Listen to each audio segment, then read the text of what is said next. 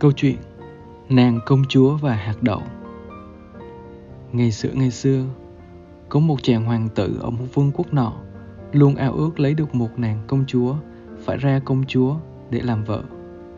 Nhưng chàng đã tìm kiếm rất lâu Mà vẫn chưa gặp được nàng công chúa hoàng thiện hoàng mỹ đó. Rất nhiều cô gái tự nhận mình là công chúa đến quyết kiến hoàng tử Nhưng chàng không có cách nào để phân biệt ai là công chúa thật, ai là công chúa giả vì thế mà hoàng tử trở nên câu có, ủ ê.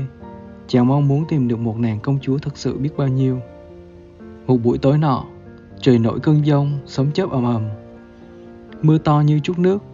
Bỗng nhiên có một tiếng gõ cửa vang lên. Khi thị vệ ra mở cửa thì nhìn thấy một cô gái đang đứng trên bậc thềm. Nàng nói mình chính là một nàng công chúa thực sự. Thế nhưng bộ quần áo rách rưới, ướt như chuột lột vì mưa của nàng làm cho nàng tiều tụy quá thể. Nước mưa thấm ướt mái tóc, quần áo và cả đôi giày của nàng. Những giọt nước không ngừng rõ tí tách xuống mặt đất. Mọi người trong vương quốc không tin đó là một nàng công chúa thực sự. Đúng lúc đó, hoàng hậu nói, cứ cho cô ấy vào, ta đã có cách để biết cô ấy là công chúa thật hay công chúa giả rồi. Sau đó, hoàng hậu đi vào phòng ngủ, sai cho người hầu dọn sạch giường, đặt một hạt đậu trên mặt giường và sai người hầu xếp 20 tấm đệm lên giường che lấp hạt đậu. Tiếp theo, hoàng hậu lại sai người trải 20 tấm ga trải giường bằng nhung lên trên những tấm đệm.